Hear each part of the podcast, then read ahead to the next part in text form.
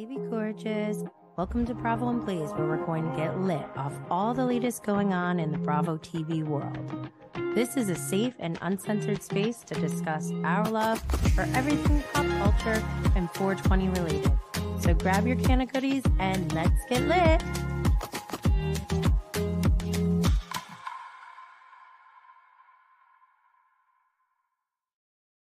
Right. Yes. Oh my gosh. We are live. I'm your girl, Jenny Blaze. We're here every Friday at 12 p.m. Eastern on YouTube, Twitter, and Facebook with replays available and the audio podcast available on Apple, Spotify, Anchor, Google Podcasts, Stitcher, and iHeartRadio. We are here to bring you all the latest in Bravo, pop culture, and Weed news. However, let me just give a disclaimer that this is for entertainment and educational purposes only. None of this is financial, medical, and or legal advice. Today, we have a very special birthday episode. It's not my actual birthday today, but by the next episode, I will have had my birthday, and I'm a birthday monster, so that's just how it goes. You say it's your birthday as many times as you can. But my birthday is not why this episode is so special. On today's episode, we have our first live virtual guest, Bravo Bravo Ducking Bravo. We're going to catch up since we last saw each other at BravoCon, and we're going to talk about all, you know, the normal weekly shows and pop culture news that we have going on. But more importantly, we're going to discuss the fandom and essentially how toxic it can get. But before we bring her on, don't forget to subscribe and turn on notifications. Like I said, we're live every Friday at 12 p.m. Eastern, unless there's some kind of holiday or... Actually, I might take next week off. I haven't decided. I need to take a break, I think. But don't worry, if you missed the live show, you can always watch a replay or listen to the audio podcast, like I mentioned, on Apple, Spotify, Anchor, Google Podcasts, Stitcher, and iHeartRadio. Subscribing, reviewing, sharing, liking, and or leaving a 5-star rating is incredibly appreciated and helps this show to continue to grow. Also, don't forget our social media handle is at Bravo and Blaze on Twitter, Instagram, TikTok, Facebook, everywhere, pretty much. But also, as you know, BravoandBlaze.com has all sorts of fun Bravo-inspired merch from some of your favorite shows. If you know what this one's from, this one says Grandfather MFer. If you know what show that's from, you can drop that in the chat, our interactive chat over here. And I see we have Emily from She Speaks Bravo. I am fangirling over her being here. Love, love, love. Okay, so I want to quickly just, I think I have like one other slide. Oh yeah, so if you're a can mom, this slide is so funny. I can't like not laugh when I see it. But if you are a can mom like myself, who's an entrepreneur trying to break the stigma of cannabis consumption and want to thrive outside of the corporate world, making money for yourself, please make sure you check out my other podcast, Cannabis Mom Boss, where I share stories of my life as a mom, cannabis advocate, and entrepreneur, but also lessons I've learned along the way. The mission of Cannabis Mom Boss is to empower others to safely, responsibly, and confidently come out of the quote-unquote green closet to modernize the perception of today's cannabis consumers, as well as provide the resources and tools you need to achieve results as an entrepreneur and mother. Cannabis Mom Boss is live on Thursdays at 1 p.m. Eastern here on the same YouTube channel, which is also available for replay if you missed the live stream. If you're a podcast listener, you are in luck because Cannabis Mom Boss is also available on Apple, Spotify, Google Podcasts, and iHeartRadio. Okay, and then yesterday I essentially gave the full story of how I got cyber attacked this week. And it was the worst. I have experienced some things happened before, but this one was the most egregious, and it's actually escalated to a point where it's beyond, like, it's not personal anymore. It's like for a bigger purpose. But anyways, I have a variety of offerings available on Cannabis Mom Boss, so go check out. All the links are in the show notes. I don't want to waste any more time because I'm about to welcome our first ever live virtual guest. She is a woman of mystery, but still shines bright like a diamond. And I would like to give a warm welcome to Bravo Bravo Ducking Bravo. Thank you so much for being here. You are so welcome. Happy birthday to you. I'm so happy to be talking to you. Loved you instantly when we met at BravoCon because as I told my husband, anybody who can befriend me in my Babadook outfit is a fucking friend for life. Well, I saw you in your disguise and I was like, oh my gosh, I know her. And I think, honestly, I don't know about you, but when I saw other content creators who do the same thing as us, I might have yelled louder, like, you know, like the fandom, it's different when you see like a Bravo Lab. And then when I see like people I feel like I'm actually friends with, or like we have way more common ground. Exactly. Like, what am I going to talk to a Bravo Liberty about? Like, I already tell them everything. Like I post about it, you know, we do it all day. Yes. There's very few that I feel like we could actually have a rapport, but other Bravo accounts, that's really why I went. I went to go hang out with other Bravo accounts, you know, and just see what the mess was. Oh, yes, because nobody really knows what this – there's like a whole community, like underground, another community. It's just like there's so many layers. There's an undercurrent, yeah. It's like we're in the back tunnels. Yeah, it's like front of house and back of house at a restaurant. Like we're back of house and we're like making stuff and sending it out, and the Bravo Labs are front of house, but there's stuff happening. Oh my gosh, are we like the Below Deck? We are. Vanderpump staff? We kind of are. Holy crap. Boom. Yeah.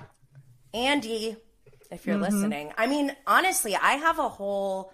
I've been like documenting everything along the way, and I have so many stories that when I tell people who are not in this world, like in the IRL world, they're like, this sounds like so made up and like alarming and concerned. I'm like, it is. It's very it's all of those things and more. Oh my gosh. Well, I'm like so happy to have you here, obviously. Before BravoCon, and I'll be honest, like the algorithm doesn't really like display your posts on my feed.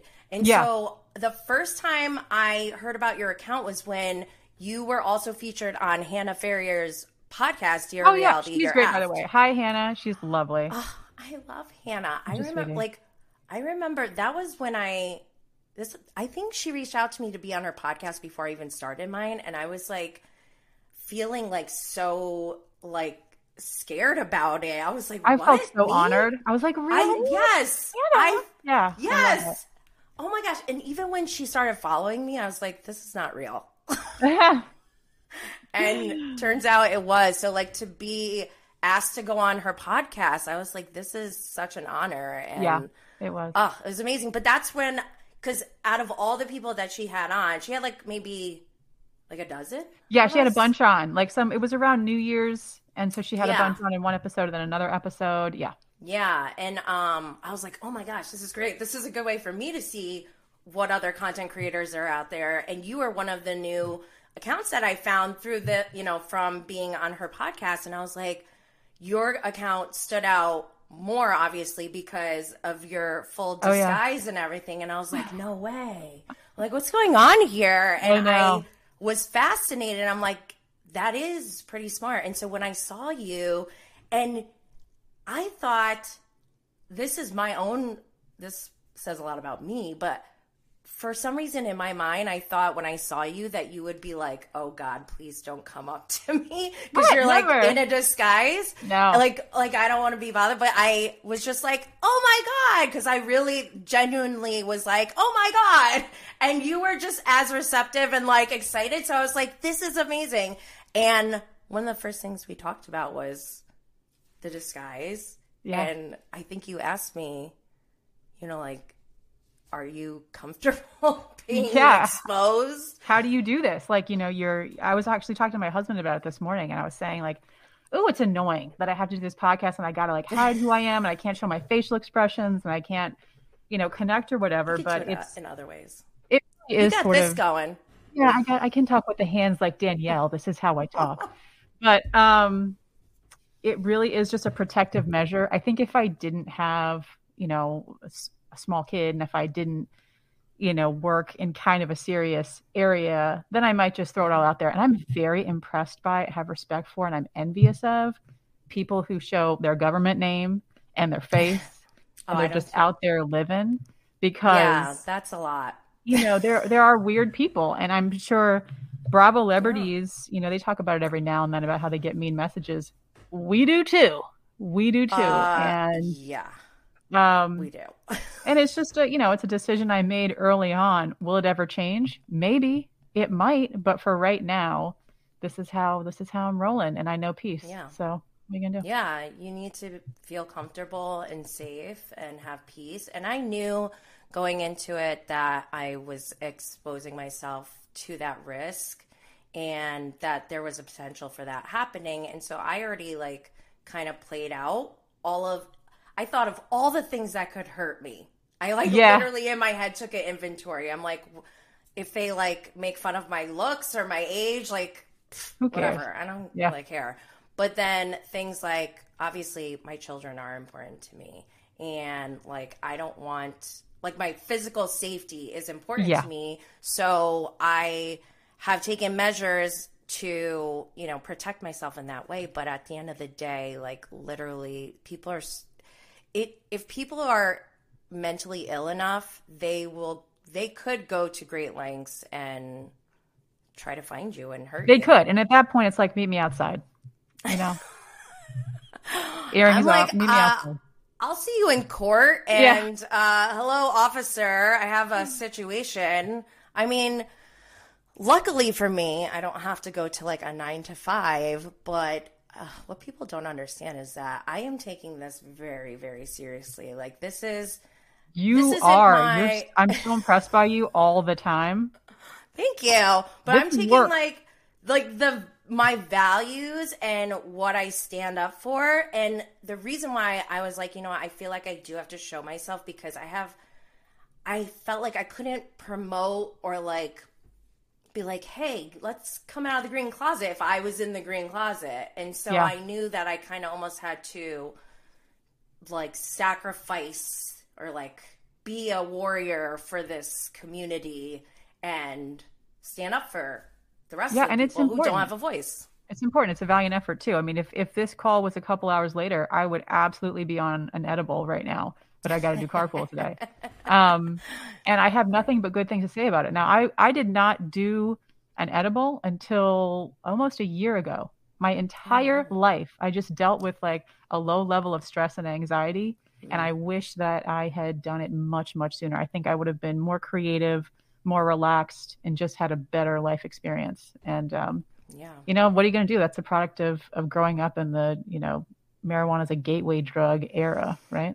I know. And it's so wild. I mean, if you look at facts, like when we were, I think we're around the same age. And when we were growing up, we were told like, we were told a lot of crap, a lot of crap. What the WTF? Man, I'm really learning on a daily basis that a lot of the stuff that were like pillars of youth are just absolute BS.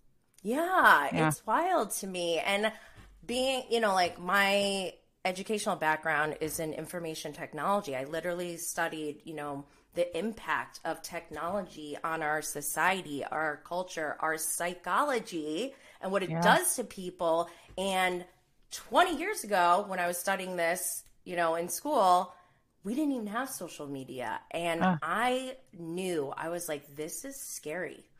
And everything, all these things that are happening, people like committing suicide because they're bullied online, or people doxing people. Like, I didn't even know what doxing was until I started my account pretty much, and it's illegal. And so I've been looking at all these spaces that people don't really talk about and trying to figure out like, how do we make it safe for people like us to be able to just have an opinion about a TV show. Yeah. Right? And I think it's good. Like, the laws are catching up with it. So that's great. Yeah. It's almost like, you know, there didn't used to be laws against stalking. There didn't used to be laws against a bunch of things, but it takes negative situations in order for the law to say, oh, that's not right. And how did that happen? And what can we do? Oh my gosh. That is such a great example. So I want to rewind a little bit, and I've been talking too much. So I want you to tell us, or you could tell us, your journey of your social media presence. You have over 65,000 followers on Instagram. So I'm sure anyone who's listening or watching, they're already following you. But if you're not, go. I don't know about that. You're sweet though. Well, it's amazing. I would love to hear your story, how you got to over 65,000 followers. Sure. You know, what was the intent? What do you stand for? What do you plan to do in the future? Tell us everything. It's going to be the opposite of what people might think. I did not go in there with a strategy of like, here's how I'm going to do it, and I'm going to get the metrics, and I'm going to hashtag, and I'm going to post at this time of day and this time.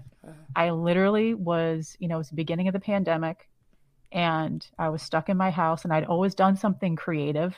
And for the first time, I was just doing like domestic labor and work. And I was like, I'm going to go insane. This is not a life. This is not a life.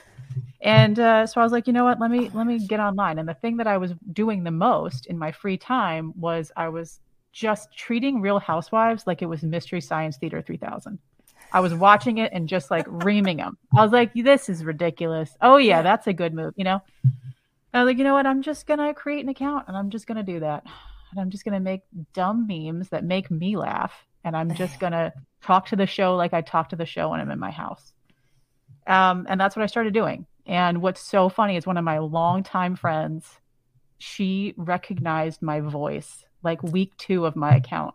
She's like, she's like, a post just came up where you're talking about Potomac. Is that you? That's your voice, isn't it? And I was like, only you would recognize me, But wait, did that scare you, or were you like, that's cool? If somebody recognizes my voice, wonderful, great. I mean, they probably know me really well at that point, so it's not a problem. Yeah. But I thought that was pretty funny. And yeah, I just posted what I liked, and I kind of made a deal with myself in the beginning. I'm never gonna let my everything that I am like rise and fall with this account. It's just gonna be what it is, and if people like it, great, they like it. And I remember when I had 100 followers, and I was like, this is so fun. 100 people are amused by something that I'm putting out into the world. I hope their day's a little brighter. I hope it made them laugh, and that's still the mentality. Yes. Oh my gosh. Yeah. I love that. So how long did it take to get to 65,000 followers? I mean, I feel like I've been at that number for a long, long time, for like a year. Really? And the account, and the account's about 3 years old now, I want to say. So, I remember you got to 65,000 in like 1 year, maybe a year and a half, too, somewhere around there. Wow, that's crazy. Yeah, I mean, people blow up all the time, though, and it just is. It depends on like so many different things. And yeah, I don't know. I just started doing what I do, and I definitely was fortunate that a couple of larger accounts, that I can think of. I remember getting a big boost after a big account would be like, haha, that was so funny. And then, you get a little bit more followers, and then they drop off. Like if I look at my stats right now, I probably gain and lose 25 each day. And I look maybe like once every 6 months just to know what's going on. But I've never based it on number of followers. I know that that's very useful for like getting things and it's more opportunities. It's a really good metric for certain things. Are you landing? Are people responding to this? Are you growing the way you want to grow? But I try not to base like my sense of humor or my content on it. Yeah. Absolutely. Yeah. No, I actually think people focus on the follower count. You can get lost way too much. You can get lost. Yeah. And that's why, because part of our community, what I learned pretty quickly was that people bought followers. And I thought was the weirdest investment in a business or anything ever. Yeah, exactly. Why? And knowing, I like to look at how technology and the human interact and what happens behind the scenes, psychologically. And there is a psychological situation that happens with people when they see a lot of followers, they think, oh, I got to go too. And it's like, I've done that. Yeah. I followed accounts because I was like, oh, 300,000 people are following this person. I should check it out too. And then you follow it and you're like, really? There's you start to notice, like, it doesn't really add up. Yeah. It's so weird. Like, what the very strange sociological patterns that are surfacing, that are coming to light due to technology, like mob mentality.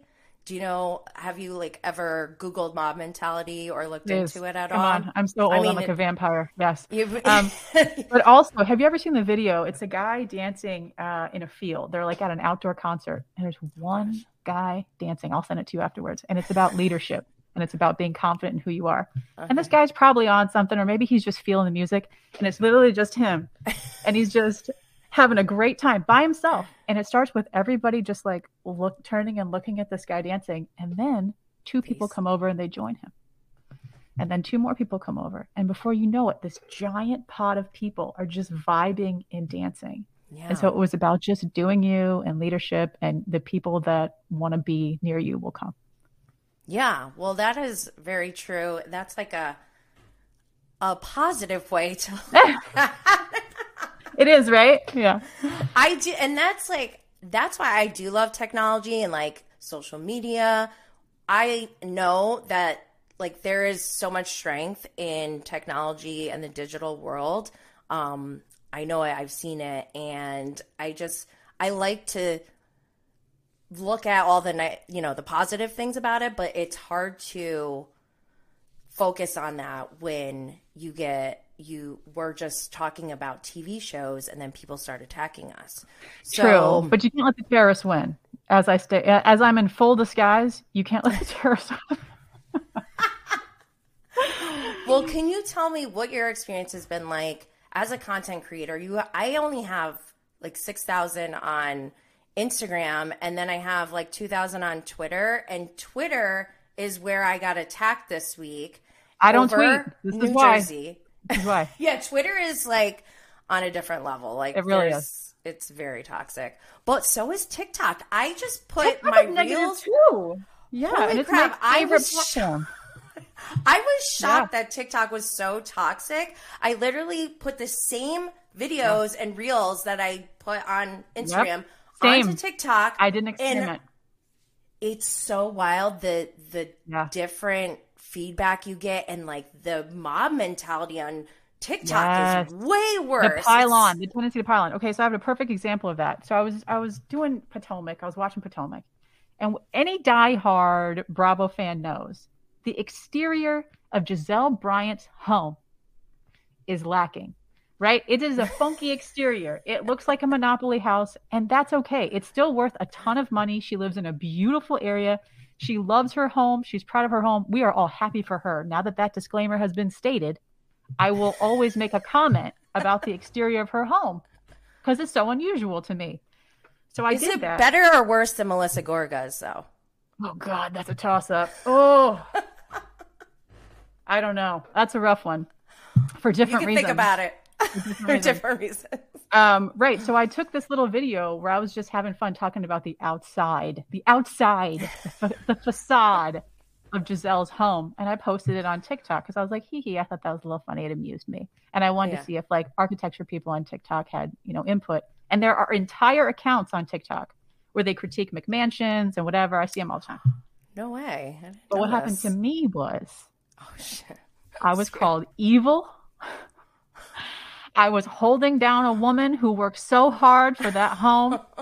How dare I attack a single mother who is doing her best and who is proud of her home? And I was like, damn, y'all never watch the show because you can't handle what Karen says about her. I wasn't even talking about Gizelle. I was talking about the exterior of a home. Yeah. Anyway.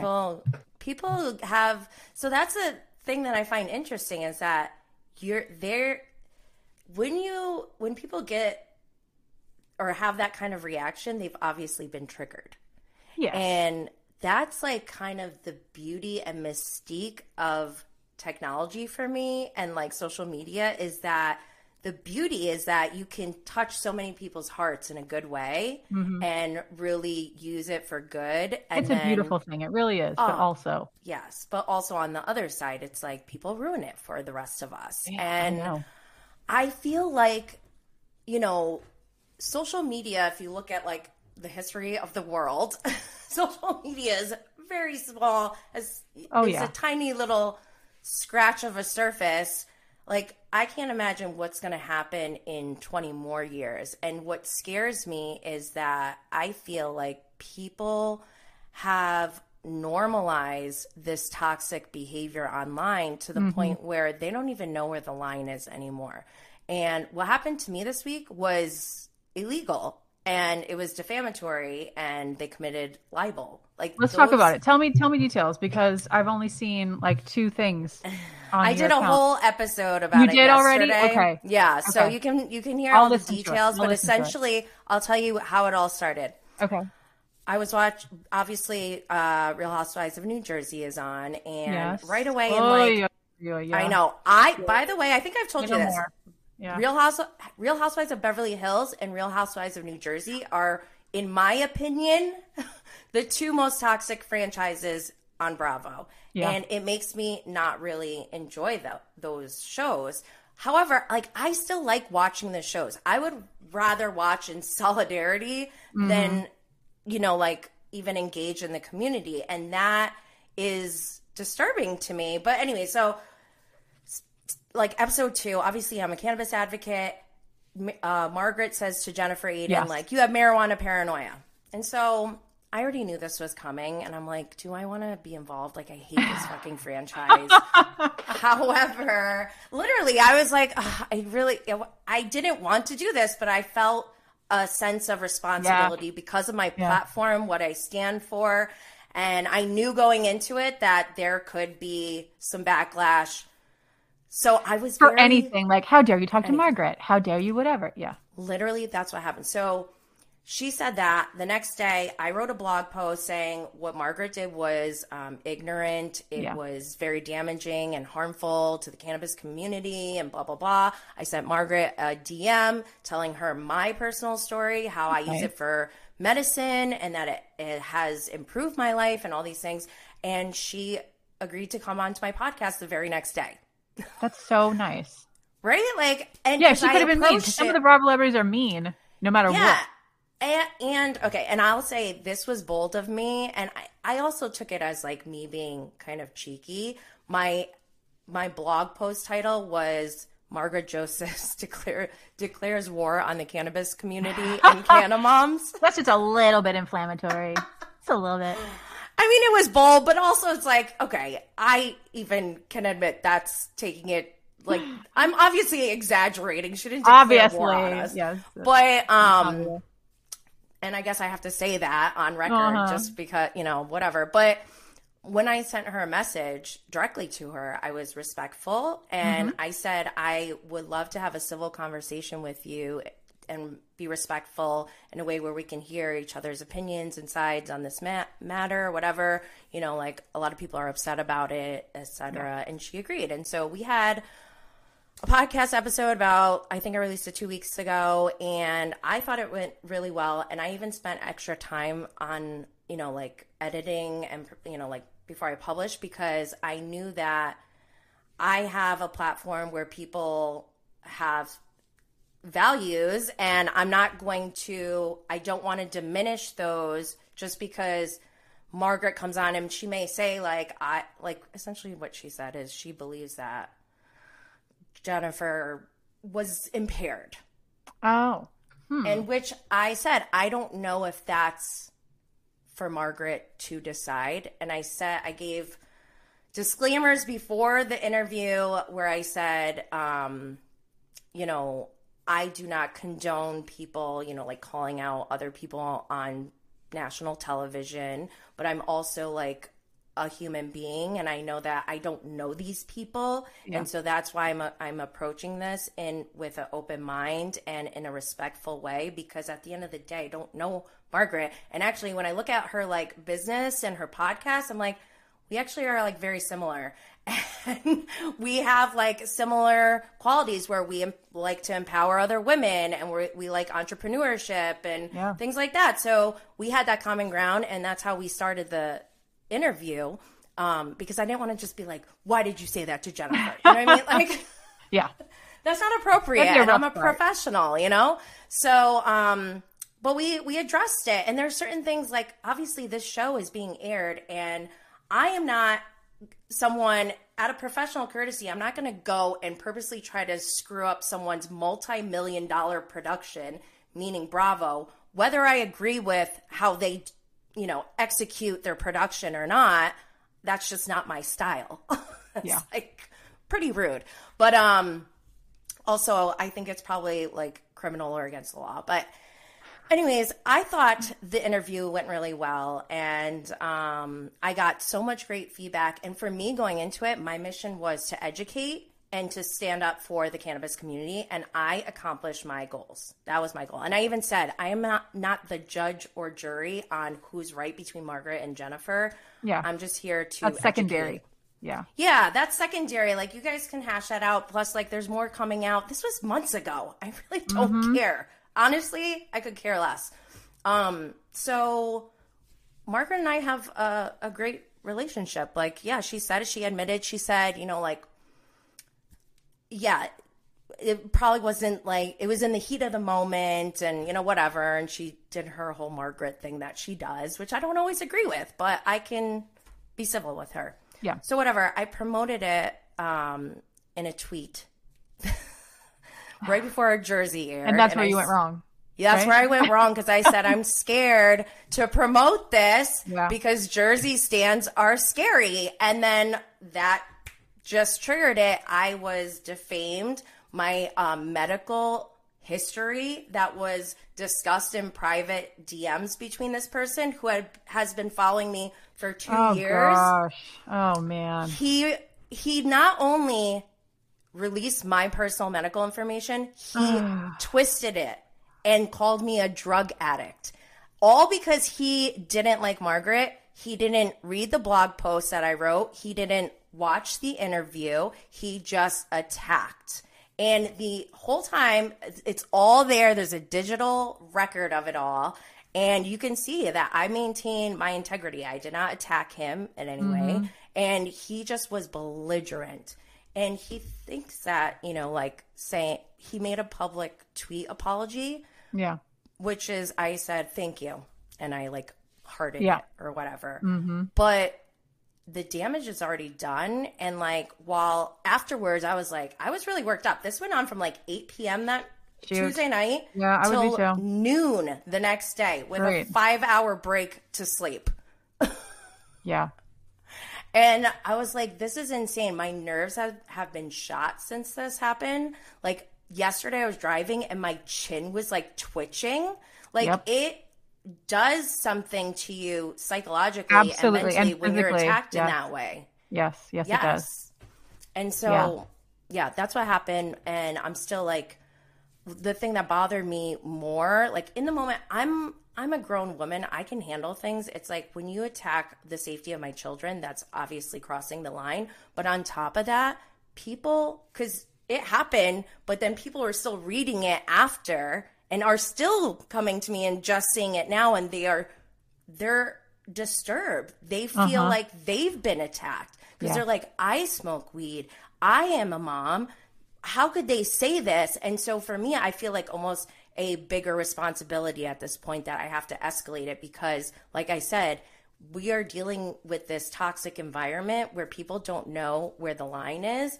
And I'm going to show everyone what the line is. For sure. And that's the really unfortunate part about, you know, any of the shows really, because the time that I was attacked the most was around Potomac when Monique and Candace had their tussle. Oh, gosh, that was scary. That I don't think anything will ever compare to that, because people were so passionate on one side or the other. Whereas usually I'm like, well, you know, I see how they both contributed to this situation. Yeah. Like, I'm the Jen Fessler, like, just stuff cheese in my mouth, right? Like, I was like Ashley walking in there, because I never watched Potomac until that season. And I was like, what is happening? No. I was a Potomac OG. And so I had kind of like seen the lead up of like, you know, and we're not going to get into this. We're not getting into this today. But what I'm going to say is around that time, it was rough. People were very, very, very passionate and mean-spirited if you did not agree with their perspective. Mm-hmm. And that's where I think things start to suck when you're a Bravo fan, because you should be able to just say, oh, yeah, I get their point without, being like, everybody else is wrong and I want to fight you in the street. And around that Potomac time is when I turned to my husband and I was like, I don't think I'm ever going to reveal who I am, because I want to be able to go out into the community or walk around and not have somebody literally try to jump me because I thought differently than they did about two grown women getting paid to have that conflict. We don't know. Neither of us. We don't know. I don't know them. I don't know anything about them. So at that point, it, to me, it made sense, to keep my personal self personal. Yeah. And it's tough because I think also that was kind of in the midst of the pandemic. So to me, in my mind, I took a step back and I said, it's a rough time for people right now. They're dealing with a lot of stress. And I think people still are dealing with people, a lot of stress. Hurt people. Right, right. No, but it was a weird place. It was a weird place. And so I think to be a part of Club A or Club B, people took that really seriously, almost like a sports game or something where they're going to fight in the parking lot over one team loses. I've never understood that either. Yeah. So this is very similar though. Yeah, it is. It's a tribal mentality, right? And that's, it's important for human evolution, but at the same time, we're watching Bravo. So you got to every now and then check yourself. So crazy. And actually, I think I told you, because I told you one of my first, not cyber, well, it was a cyber attack, and I was catfished multiple times. And I told you, I didn't even want catfishing. I think I told you about this because I said I don't even want to go out in the general admission area because I told some of my friends if I get shanked, it's this account. Oh man, this is their information, just in case, because people are so nuts out there. And I actually I remember seeing Andrea Denver from Summer House. He was in the Bravo Bazaar area, and I was like, Andrea, what are you doing here by yourself? Are you crazy? And he was just taking off his shirt and loving it. I'm like, I'm out of here. Yeah, I mean, I do think you were brave. Well, people are confident behind a screen. Yes. If somebody wants to step to you in public, that's a bit of a different situation, right? Especially in a place where there's security, there's cameras. So you got to roll the dice occasionally. But, and how silly is it that we have these online accounts that we do to try to bring humor and creativity, and this has to be a thought at all, but it does. Sometimes I've, knock on wood, I felt pretty good. I haven't had anything hateful or awful in a long time. And I think the difference between, for me anyway, Instagram and TikTok is that I have tended the Instagram garden so well. I've pulled every weed. Anybody who gave me a scary vibe, they have been long time blocked. Anybody, who talked to me like I'm an animal, they're gone. But TikTok is the Wild West. I haven't really found my sea legs. Yeah. It is scary. And, but another thing, I thought about, cause when you're a content creator, you have to make that decision, right? Do you just let everyone, is it a free for all? Or do you how do you monitor your community? Cause that is, that's our space that we're creating. And I still struggle with that. Our space. I still struggle with that. If you make a post and people start posting things and it's going in a really mean or negative direction, it's still, far across the line. I'm here for some healthy ribbing and whatever, but when it starts, people start fighting with each other and it gets really, really, really bad and calling each other names. It's when do you become the teacher in the room and flick the lights and come in? Oh, I haven't really figured that out. I try, but do they message you directly when that happens? Cause I've had that happen and I'm I haven't. Usually people are just it's very rare. And I've learned what topics to post about and which ones are not worth it. Isn't it crazy? Yeah. Same. I'm I don't even want to talk about this. I have an opinion on it, but guess what? I'm going to take it with me to the grave because there's no point. Yeah. It's not worth it. Nope. Oh my gosh. Okay. My entire Thursday night. Yeah. So I do want to go through some of our news that we have going on, and I'll just quickly put up some slides that I have. In pop culture news, are you friends with Face Reality 16? Love her. Eliza. She was at BravoCon, and she lives near me. Oh, I'm so jealous. That's great. Yeah, so she came on.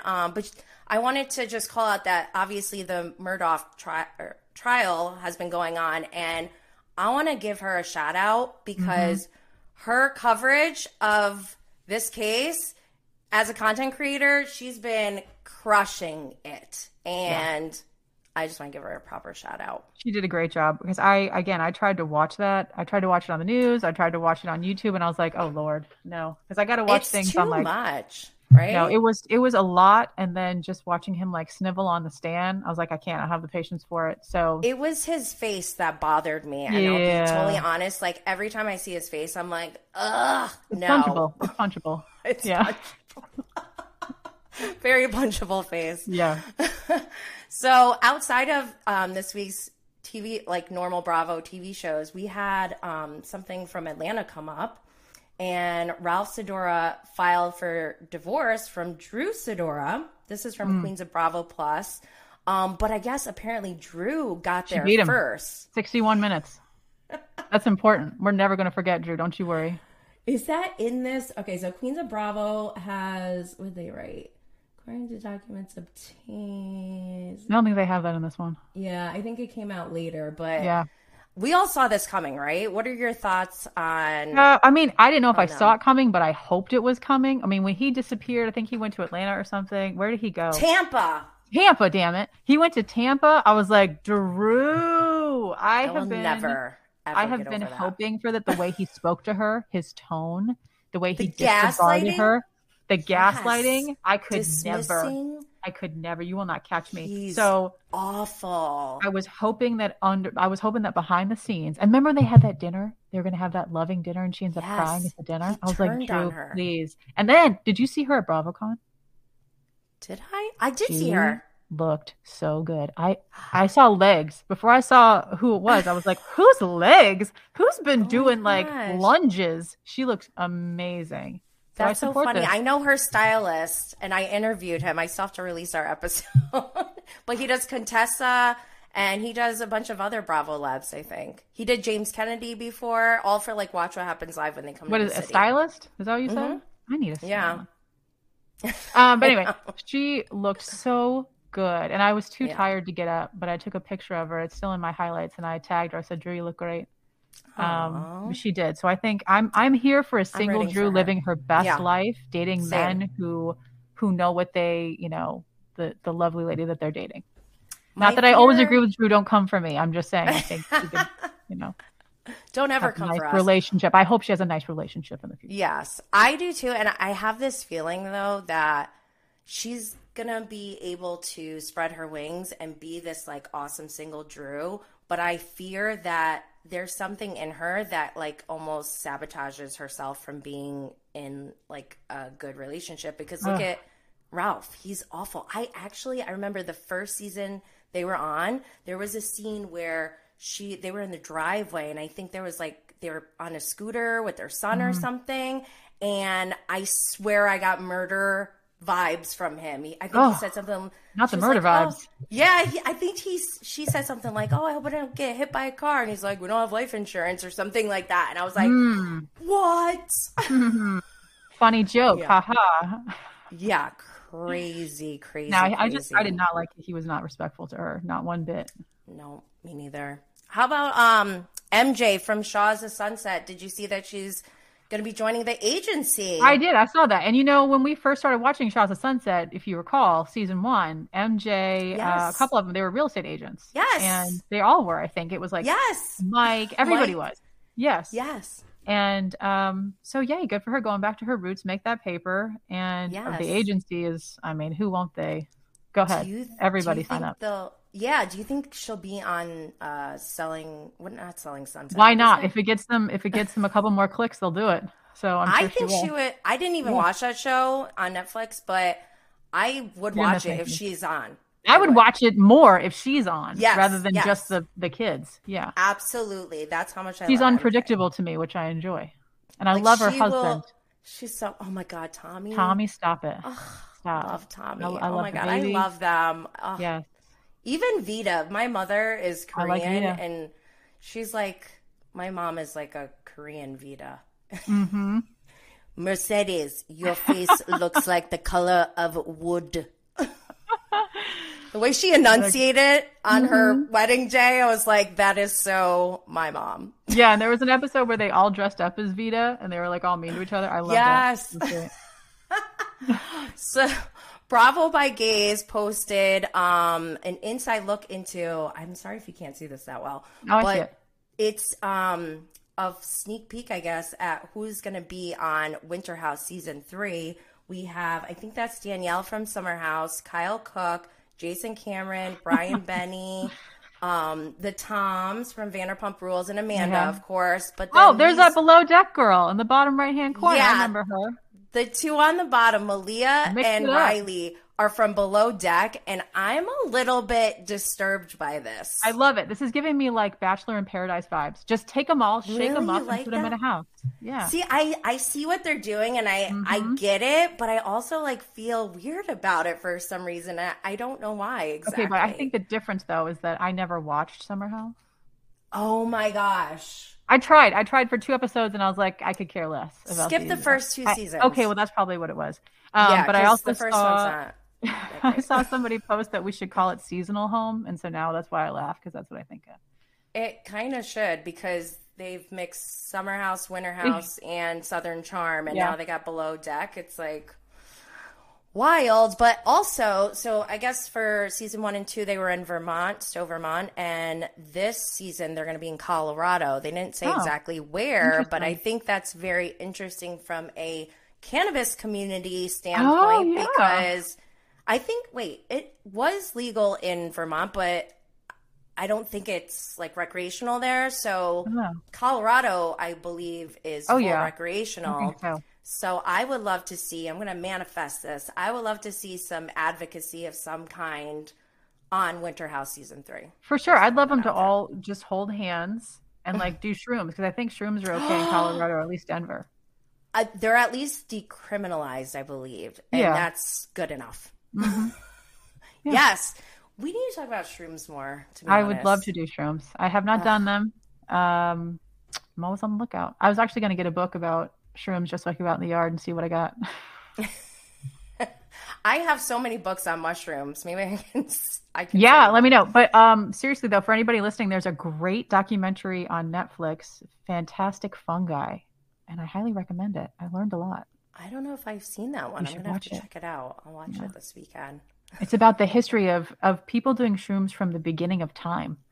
Yes, so it's really, that's what I want. Drugs were like taken away from us. This is not the normal. Right now, this is not the normal. Yes. The normal was incorporating them into your existence. It's been replaced with pharmaceutical companies who are making so much money. Yeah. I was watching a commercial yesterday that caught my eye, because they had like, it was like an amazing commercial, and then I looked up and it said like, it wasn't Ozempic, but it was something like that, and I was just like, are you kidding me?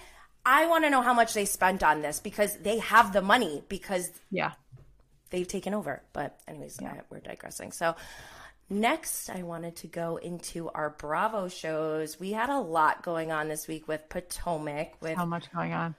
Season 7, episode 19. These outfits are strictly ballroom. Do you remember when they used to wear outfits that looked like they were just like grabbing lunch after, like going to happy hour after work? Absolutely. Have you been? Yeah. Have you watched since like the first OC season? Come on, OG. Yeah. Every season, every franchise. Yeah. Yeah, they would wear like jeans and a sky top. Yeah. It was amazing. But I mean, I do appreciate it, the way they've leveled it up, but it's just it hits me every now and then to watch the level of effort and the glam and the hair and the sparkles, and I'm just like, wow, we've come so far. I'm super excited for Miami's reunion, but let's focus on this one. We got season 7, episode 19, reunion part 2. The episode description is: the rift between Candace and Gizelle continues as they address all of Gizelle's allegations against Chris from season 7. Gizelle opens up about her recent surgery and dating a younger man, Jason Cameron, who I interviewed on Valentine's Day. But the lady, and I asked him about it, But the ladies question her willingness to share information about her personal life. Wendy gets fired up about Mia's assault on her in Miami. Jacqueline joins to reveal her truths about her relationship with Mia. There's so much going on in Potomac. Like, it's so much. The craziest thing to me outside of the actual episode this week, Peter. Get your page, Peter.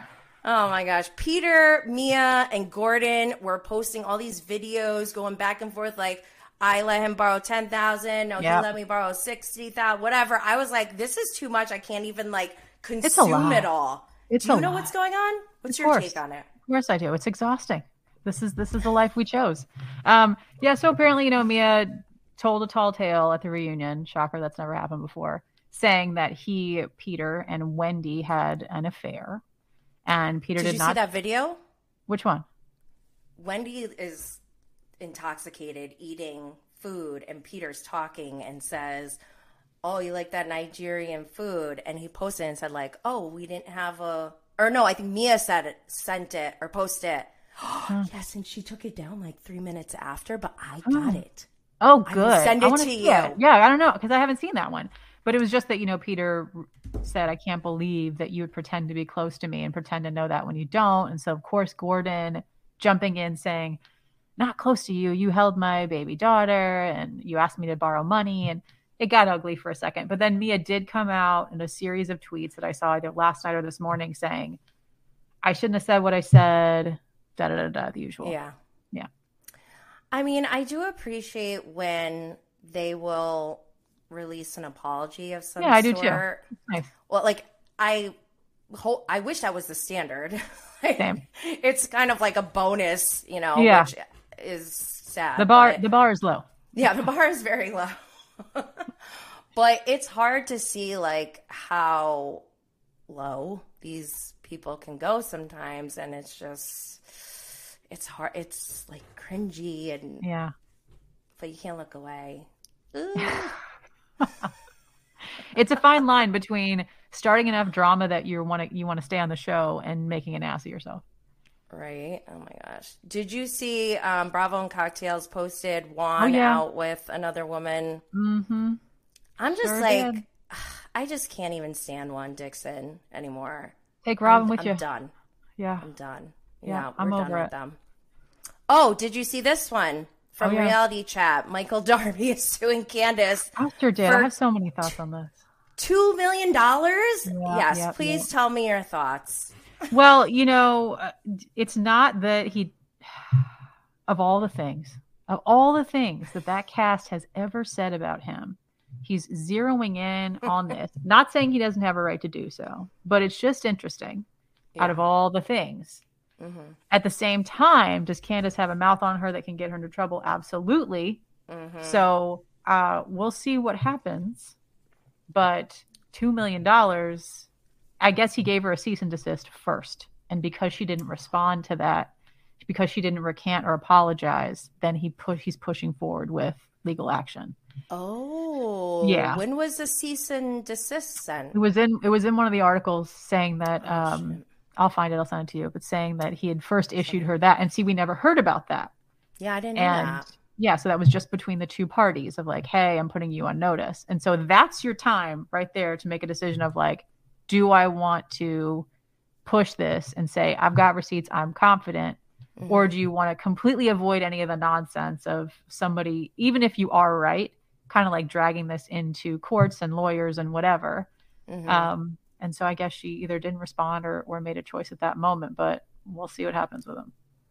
Oh my gosh. This is insane. I heard that people were saying that he may not be doing well financially, and that's a rumor going around, I guess. Yeah. Do you think that's true? I don't know. I mean, because I don't know enough about how his finances are going. Yeah. I would assume that Ashley knows, but then she's publicly saying she doesn't know. I mean, I think it's wild that she told us how much her mortgage is every month, which is not an average mortgage. It's not. $13,000 to me. That is is wild. Excessive, right? Like, and then, but then I have a reality check and I'm like, or am I a dinosaur? Is it when like I would tell my dad how much a pair of jeans costs and he'd be like, what? Is that who I am now? Is that normal for a mortgage? I have no idea. I don't know. I don't think that's, I mean, I wouldn't recommend anyone to go with that big of a mortgage. No. Unless you already have, like, I don't even like the idea of a mortgage. Me neither. And so that's what's interesting too, is that, you know, the mortgage is you're paying rent to the bank and they own the house and whatever. But I would assume that he would have paid for the house outright at that small amount, because if his net or his amount that he has in his life is like 20 plus million. Yeah. Why would you pay the interest rate? Why would you go that route? This is why I'm like, is there truth to it? And I don't know. I mean, we'll never know, I'm sure, but I just find that a little bit. I find it odd that she's not getting alimony. I find it odd that she doesn't feel like the prenup is working out for her. I find a lot of things. Well, I found everything between those two odd from the jump. So yeah, that's true. Is par for the course. And people are saying he's like kind of thirsty. So I don't know. No, not Michael Darby. No. Okay, I want to move on to Family Karma, Season 3, Episode 15, Love Wins. The description is Amrit and Nicholas's wedding weekend comes to an epic conclusion. Oh my God, I sobbed. Dharma attempts to reconcile with Reshma, but is met with mixed results. Bali prepares for a future away from Miami. Monica and Rish reach a crossroads. Do you watch Family Karma?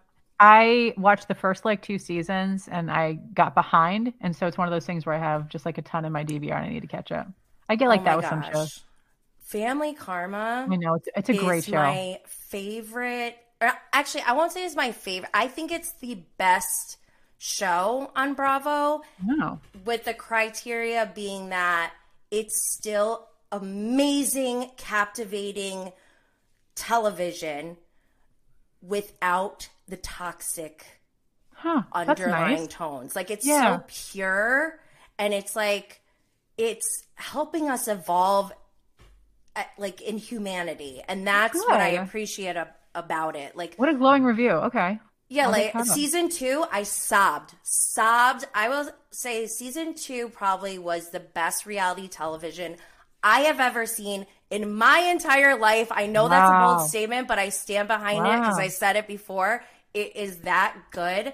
And season 3, like, I was worried about season 3 because season 2 was so good. Yeah.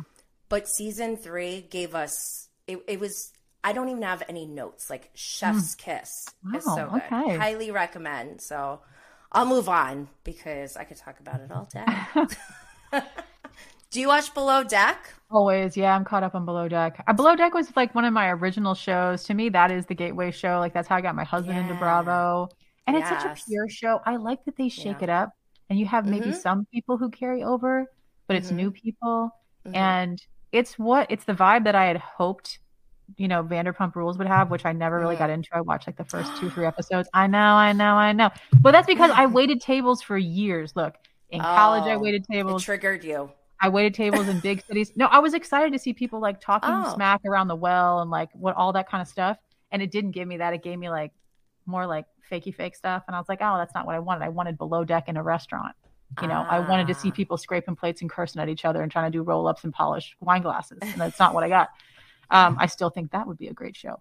But anyway, so Below Deck I love because you see people at work under the stress of work and then their interpersonal relationships and the crazy guests. So I love the show. Oh my gosh, yeah. So this week's episode, season 10, episode 14, Big Deck Energy.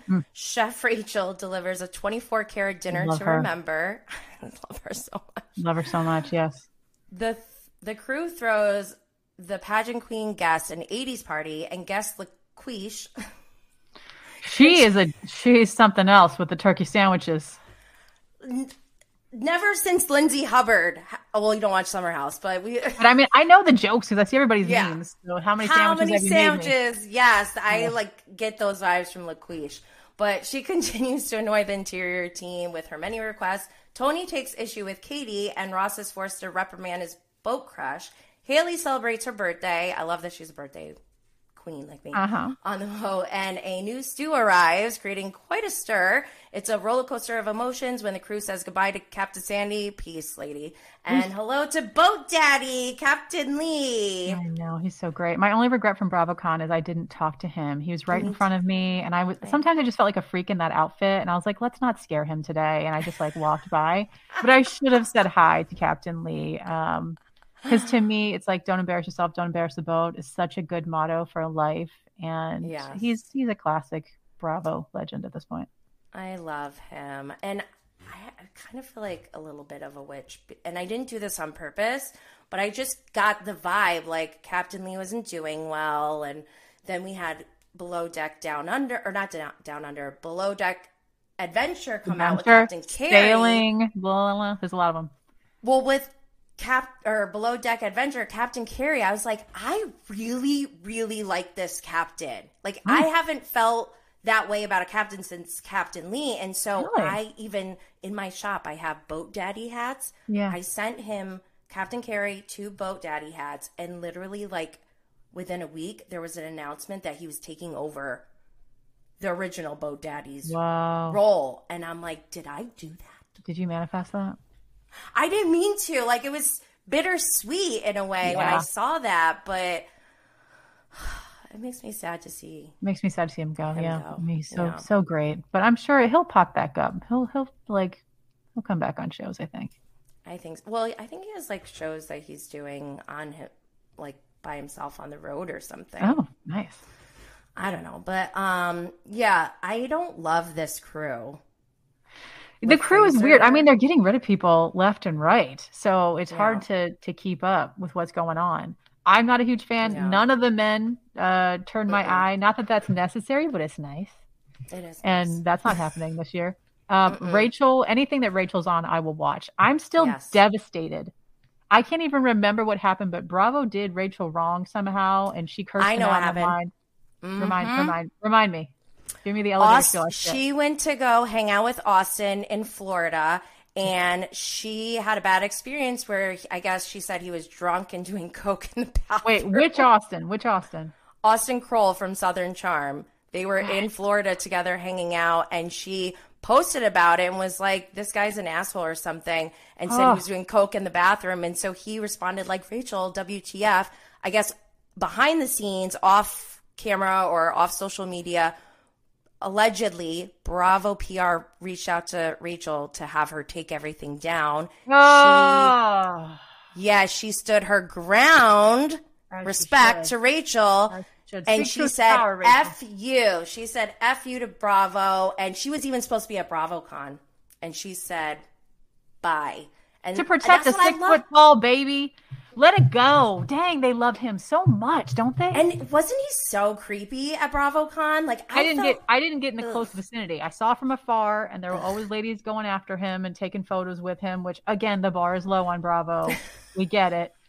But yeah, I would not sacrifice Rachel. If 2 people are drowning and it's Austin and Rachel, I'm throwing to Rachel.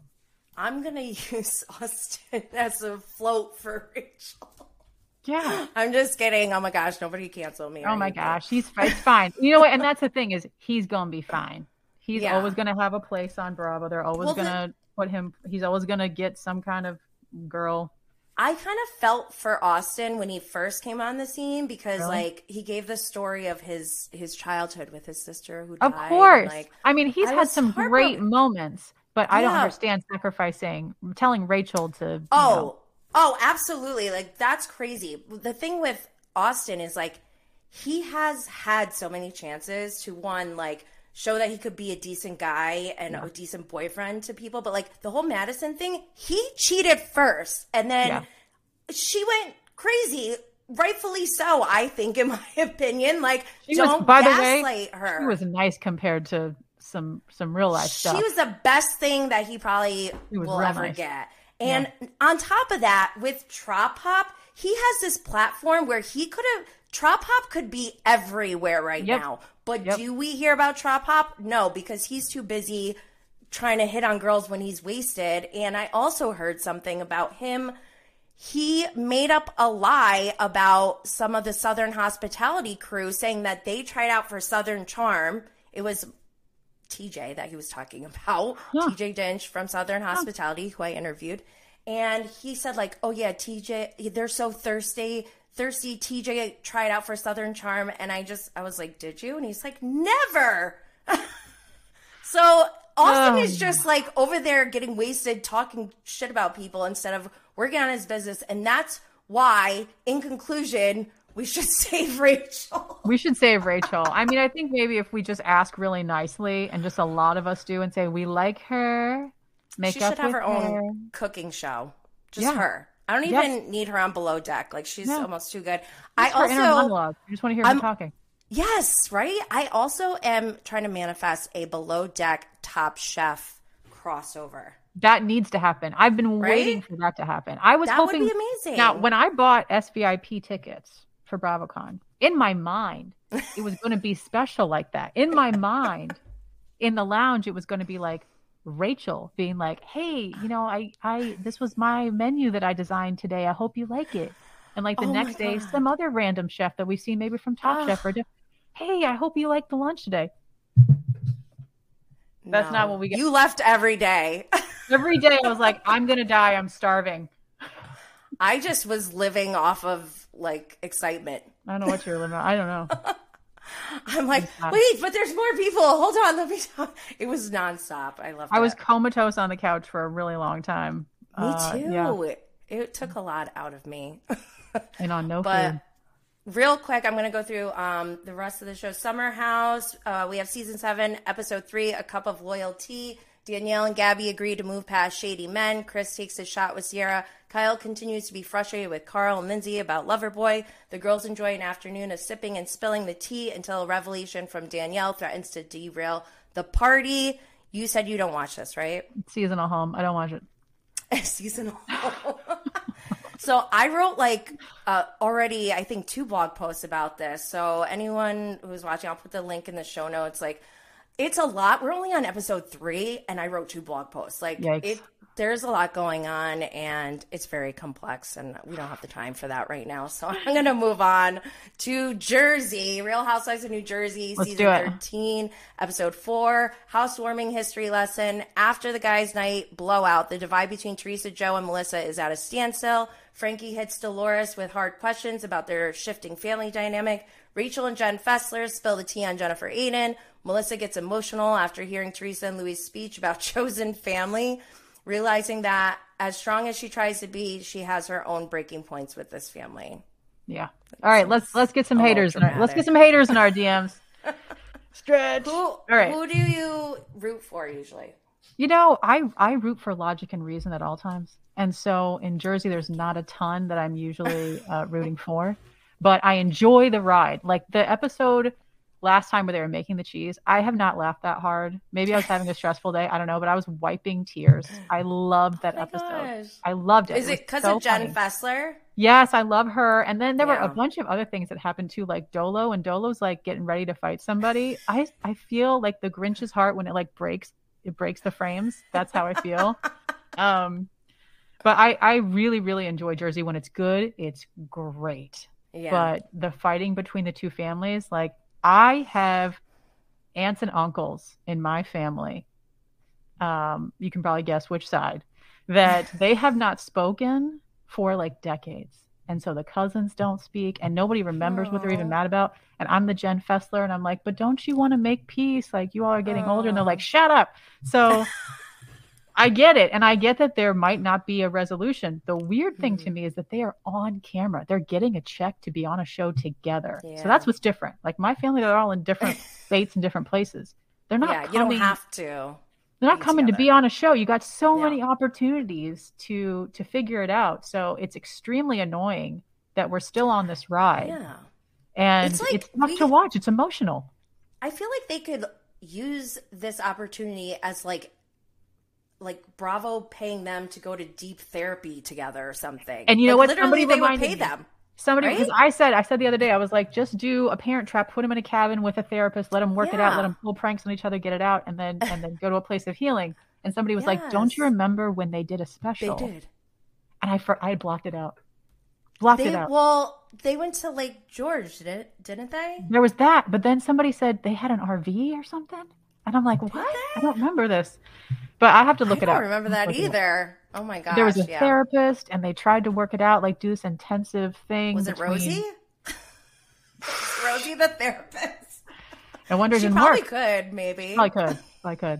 But yeah, I don't know that this is ever going to get resolved because it seems like both parties have to want it, and they're never on the same page with that. But I honestly, though, like on top of the deep trauma that I think they have from their childhood that's still, you know, like playing out today, they have cameras in their faces, and that part is not what's bad. It's the community, like we talked about, the toxic community who ride or dies for some of them for things that they probably even shouldn't. Like, I feel like I've talked to some housewives one-on-one where I felt like, oh my gosh, I feel like I have to defend this person or something. And even they're like past it, you know, and they're like, oh, that happened like 3 months ago or whatever. Mm-hmm. And I'm like, oh, okay, good. But I can only imagine like that must play a toll on Teresa and Joe. For sure. You have all these people like, oh yeah, I can't believe she did that to you. And then do you remember what she said to you 4 seasons ago and the look that she gave you at that party? I did. Yes. Like you can, it's almost like the Black Mirror. Do you remember that? Do you ever watch Black Mirror? I've watched some episodes. I'm addicted. I loved that show because it's like, I don't know why. It's something about philosophy and like too. And technology and social. I love it. I watched the eyeball one where they had the camera in the eyeball and like the girl cheated. That might be the one I'm talking about because he couldn't forget. He could not forget. And he kept playing it in his mind over and over and over again when she... Because didn't she get pregnant with someone else? Like, it wasn't his baby. There was something like that. And she's like, she tried to erase it real quick. Yeah. It was nuts. I was like, oh. And so it's almost like that where, like, even if they want to forget and move on, it's extremely difficult because even when I say something like, well, that's nice that she did that, you know, my DMs will get flooded in polite, nice ways because, boy, I have lovely followers right now. They're so just wonderful, considerate, great, empathetic people. They'll be like, yeah, but remember that, you know, Melissa said this and this and this, and she did this 2 seasons ago. And I'm like, I forgot. So for me, it's good because I block out things that are unpleasant. And so I'm perfect to move on. Yeah. But especially, I don't think Teresa will, I don't think Teresa or Melissa is very good, or maybe it's Joe, at like letting things go. I feel like Teresa's really trying, which is nice. I feel like she's trying to heal and Joe doesn't really know how. And I do think that I love Louis. I think he's amazing for Teresa. And I am hoping that Louis somehow helps turn around this whole fandom and this show in a good way where like we have these moments like Family Karma where it's like actual like beautiful, touching, inspirational moments that you're like, look at what we can see in humanity and learn from and spread positivity. Instead, like right now, Jersey's just very toxic and it's like, ugh. And like really, I think Louis has the ability to turn things around. Let's hope. I mean, you know, he's a hot button issue. People, especially before when they first started dating, because of his ex-fiance and a lot of things that were being put out, it was people were very protective of Teresa, as you know, as expected, because we have seen her be treated so badly that you don't want to see her be treated badly again. Yeah. She gave her ex-husband so much love. She's a great wife to him. Care, amazing understanding, mother, amazing mother. I mean, there are reasons why the Teresa fandom is so dedicated to her, right? Yes, I love Teresa. Nobody wants to see her hurt. So even now, if somebody is very like, you know, overly hypersensitive to Louis, I know that it's coming from a place of wanting to not see Teresa get into a bad situation again. Mm-hmm. I can only judge people by their actions. And so far, he seems to be very loving and kind to her. And I hope that they are truly happy and that she and her girls too, right? Like he's been very kind to her girls. Oh my gosh. I love their blended family. Everybody wants the best Teresa and her girls. So it's... Well, you could see like, I mean, in my opinion right now, what we're seeing on the show is like, I think, you know, like Louis helped Teresa take, you know, like that step that maybe she wouldn't normally take and say, like, do you want to make peace? Even though it was so hard for her to say that, she did it. And he's like, oh, I don't know. And he made a decision not to go to that party. That so that's where I'm like, that shows the, you know, where the block is. He's not willing to go to the party and try to move forward. Yeah. And, you know, and I pointed that out too. And then people in my DMs are like, well, he just can't take it anymore. And family is toxic. And I'm like, but he's still on the show. But he's an adult. But he's still on the show.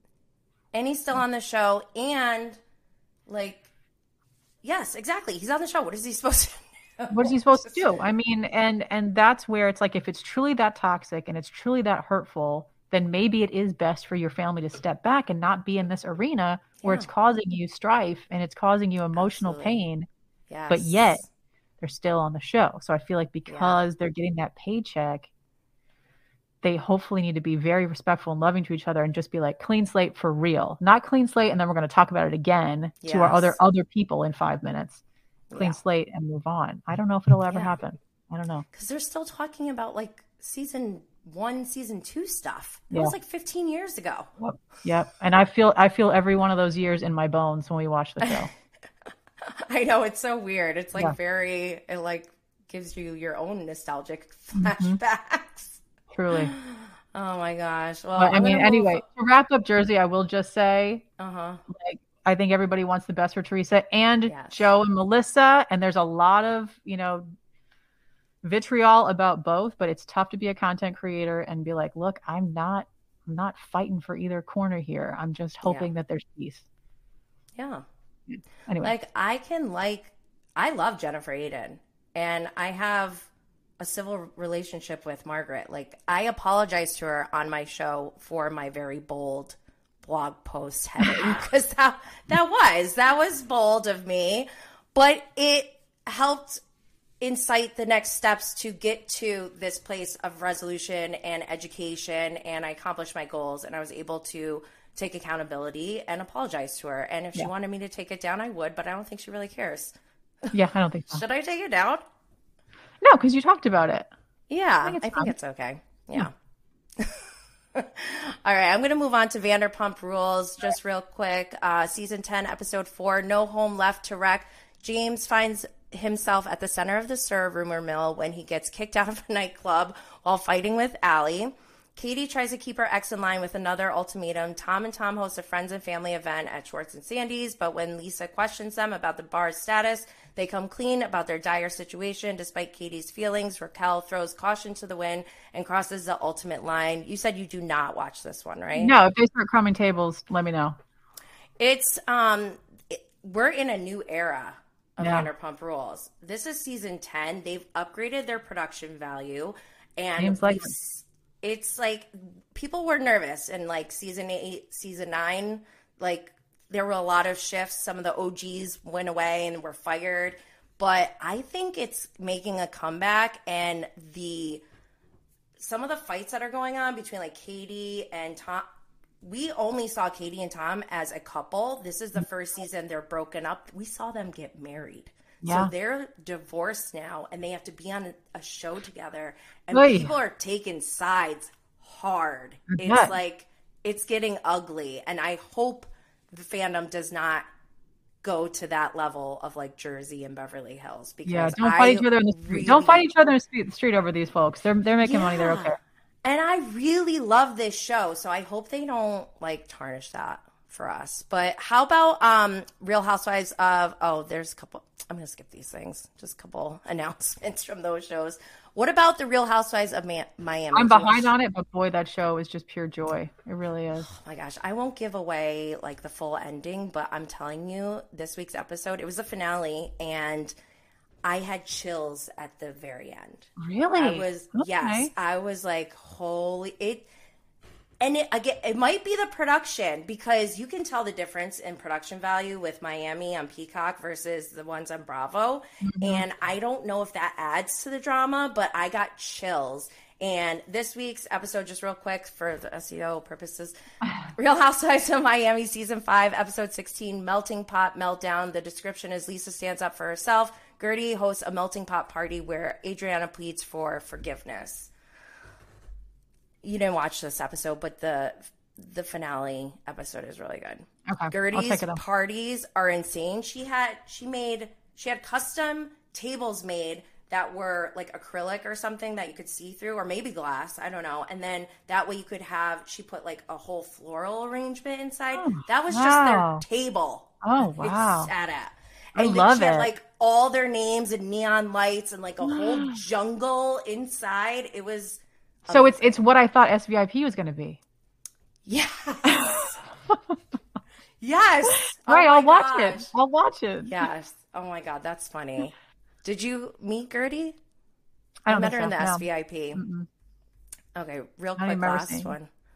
Do you watch $1 Million Listing, LA? I watched $1 Million Listing New York because to me, there's never been a more attractive person on Bravo than Steve Gold. Oh my God. I mean, I think I agree with you. Never in the history of, and I don't know if there ever will be again. Were you kind of heartbroken when he got married and had a baby? No, I wanted joy for him. I was so happy that he, found that path and wanted to go down it and everything. But I miss him being on Bravo. But yeah, I was kind of heartbroken when he got in a relationship. I was like, even though I was married, I'm like, you're like sitting next to your husband, like, damn it, I really almost had no chance at that. It was like that with Andrea Denver on Summer House, his first season. He said something in a confessional like, I just want to find a nice American girl. Quit fishing, Andrea. Quit fishing. I swear, I yelled out me while my husband was sitting there. I volunteered for you. Oh, my gosh. Well, actually, he seems nice. He's nice. Yeah, he's, oh my God, he's so sweet. But this week on $1 Million Listing LA, season 14, episode 12. Season 14, that's a long time. Long Look, we're going to be saying this. It's going to be like season 37. I am here for that. My walker. Dude, I almost considered getting a wheelchair for BravoCon because I think I broke my toe. You should have got one of those scoot things that Sutton had. Boy, that would have been nice. That was a huge conference space. You would have been able to go like to the bathroom first and everything. I would have been on your back. I would have been like, just scoot me over somewhere. So this finale episode of $1 Million Listing, I thought it was really cool. It's called To the Max. And what they did is they have these like huge plots of land that are selling for like $35 million a piece. In Los Angeles, there's land? No, in Vegas. Oh. They flew out to Vegas. I was like, there's no more land in LA. Okay. And they threw like a Mad Max type of party because there's nothing there, but they're trying to sell these $35 million homes. And they're like, how are we going to sell this? There's just dirt. They got VR technology to have a whole like home tour of these huge mansions that they rendered and using all technology. It was like the coolest thing ever. I'm like, it was very sexy. I'll say that. Okay. As a tech person, I loved it.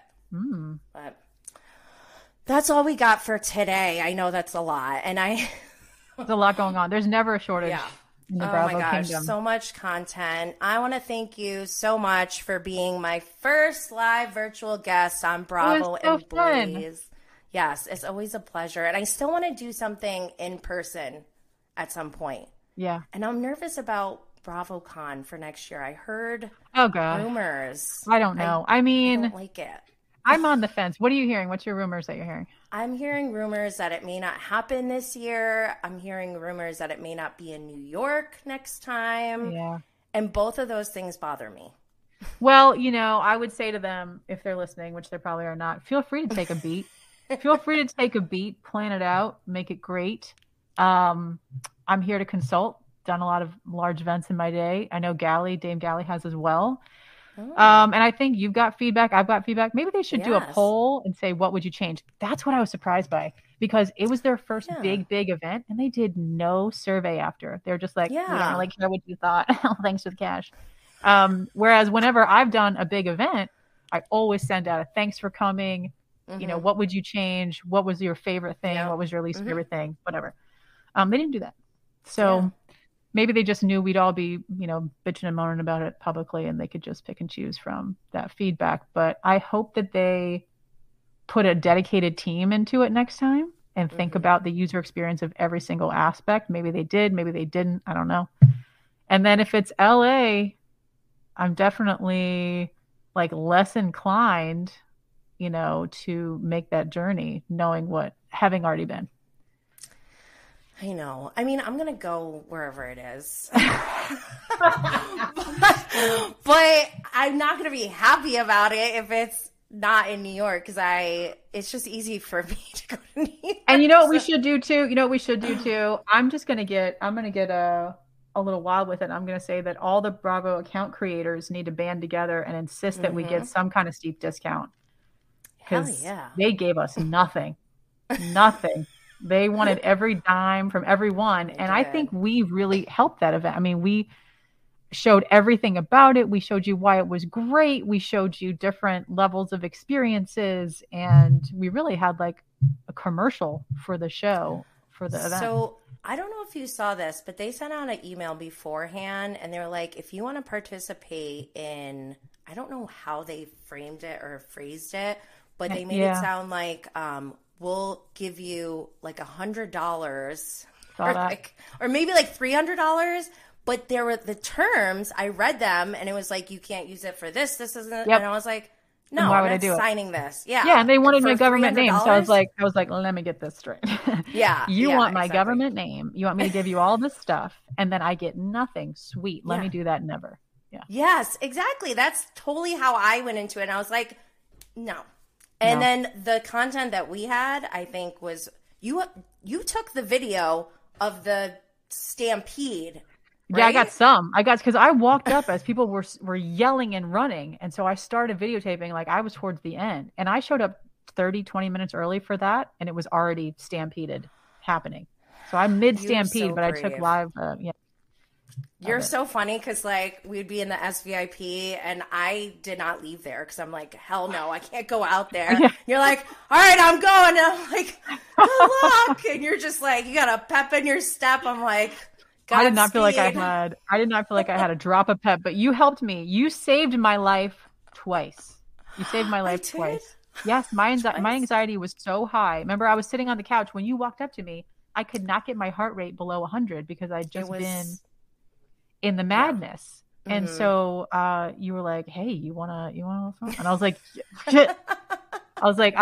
yeah, I do actually. And so you saved my life. That was the first thing I knew I was going to have to like go out and take breaks here and there, but I didn't know how soon I was going to have to do it, because immediately I walked in and I was overwhelmed. I saw Christian Gray Snow. We took a picture and I was like, I got to go outside because this is too much. I go on Twitter. He said, I just went outside. I'm overwhelmed. I can't breathe or something. I was like, I'm outside too. It was just like, this is a lot. And I know. And like, I've been in crazy settings before, not a big deal. There was something about that.